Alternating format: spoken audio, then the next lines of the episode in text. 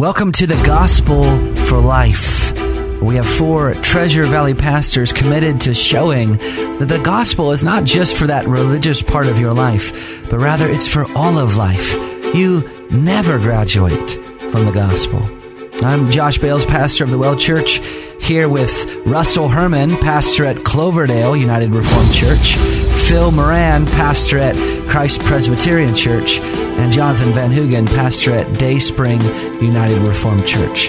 Now, if you'd like to find out more about us or catch past broadcasts or get information about our annual conference, you can find us at reformationboise.com. All right, we have been examining the attributes of God these last uh, three or four weeks. Um, from the Shorter Catechism, question number four asks us, Who is God? The answer is God is a spirit, infinite, eternal, and unchangeable in his being, wisdom, power, holiness, justice, goodness, and truth. And so far, we've looked at God being a spirit, God being infinite, God being eternal. If you've missed any of those uh, broadcasts, you can simply go to reformationboise.com and click on the link there and listen to them. What we've been doing is that we've been pressing each attribute through the lens of doctrine, duty, and delight. In other words, we've been asking what this attribute means, doctrine, how this attribute obligates us, duty, and then how this attribute brings us to worship, which is delight. So today we're looking at the attribute of God's unchangeability, and um, this is one of my favorite attributes. Of course, I could say that about every one of God's attributes. Uh, and here's the definition I would offer Being unchangeable or immutable means that God cannot change in his being, knowing, willing, or decreeing. That he is incapable of improvement, corruption, or any variation whatsoever. Brothers, do you think that's an accurate definition? Yes. Um, if God can change, that means that um,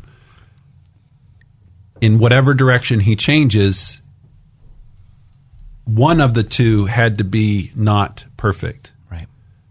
So any change, if He grows, if He changes His mind, if He changes His decrees, if He changes His purposes, however He changes, just by the simple rules of logic means one is better than the other. Mm-hmm. And that means then he cannot be perfection if there can be degree, uh, um, degrees within. Mm-hmm.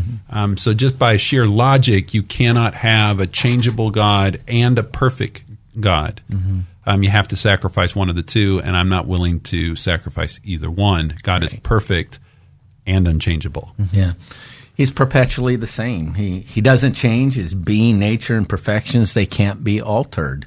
Uh, nothing can be added to the infinite God, as uh, Russ is pointing out, and nothing can be taken away from him.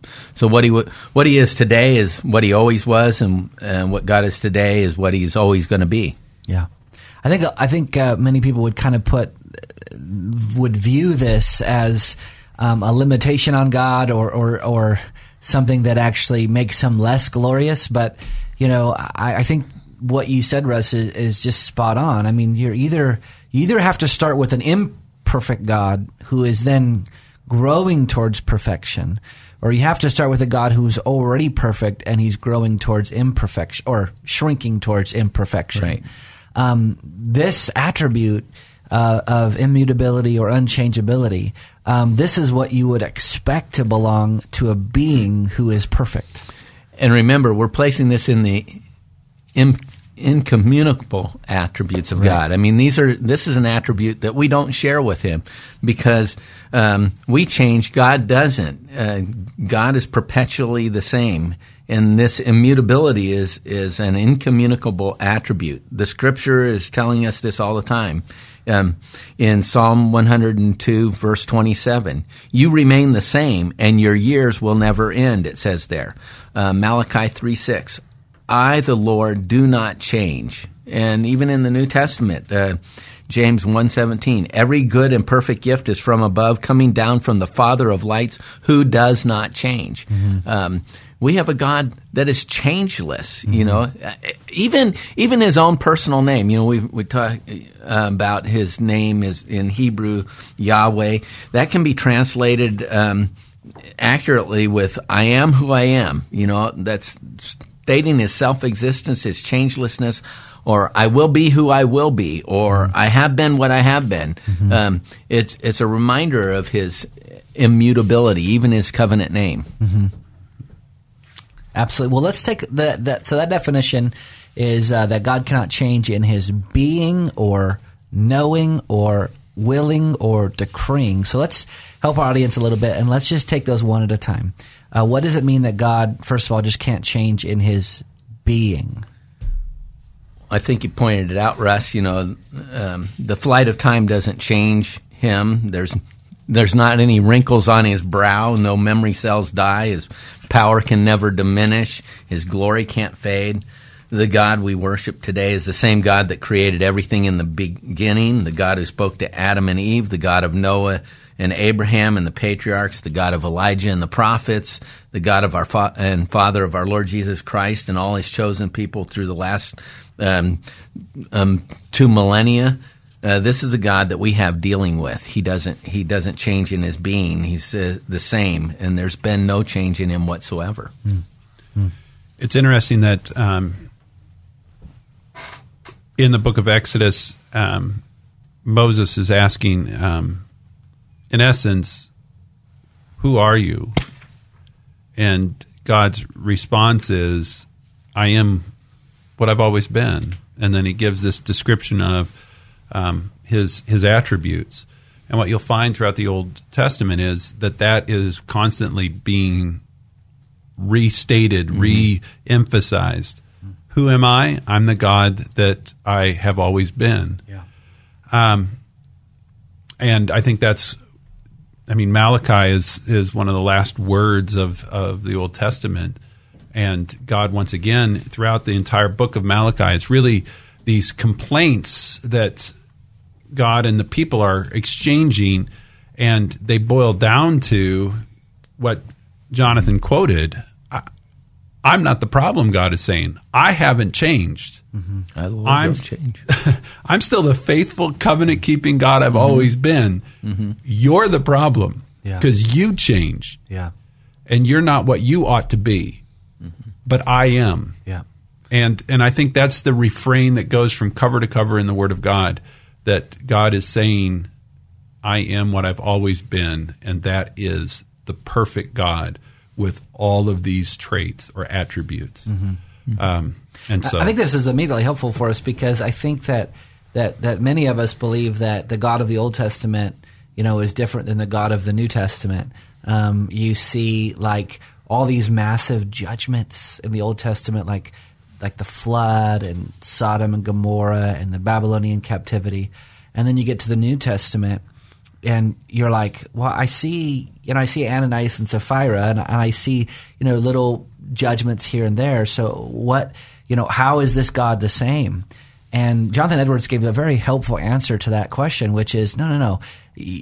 All those judgments in the Old Testament were were merely precursors to the greatest judgment Right. of Jesus on the cross. There was no greater display of God's wrath and holiness. He's and unchanging. He he Right. still hates sin, and he will not wink at it. He says he will not uh, not let it pass with the, you know without doing something about it. Yeah. Okay, so we talked a little bit about him not changing in his being. What about him not changing in his knowing, his knowledge? You know, I I think that uh, you know you might might say it another way. God is the same in His plans. He you know he, we change our plans all the time. You know, we do some things that we didn't foresee that we were going to do. Um, we change things um, because we think it'll make things better, uh, better. But God never changes His plans. He's he he knows things.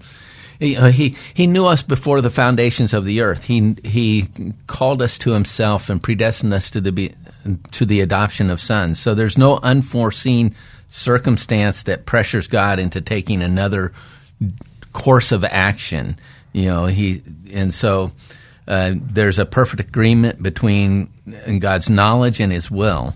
And we read in the Bible of the counsel of God, um, and the counsel of God is always in the singular. It's not in the plural. It's not counsels of God. It's the counsel of of, of God. And the counsel of the Lord stands forever, it says in Psalm 33 11. Mm-hmm. So he doesn't have any reason to change his plans or his, um, his knowledge. Mm-hmm.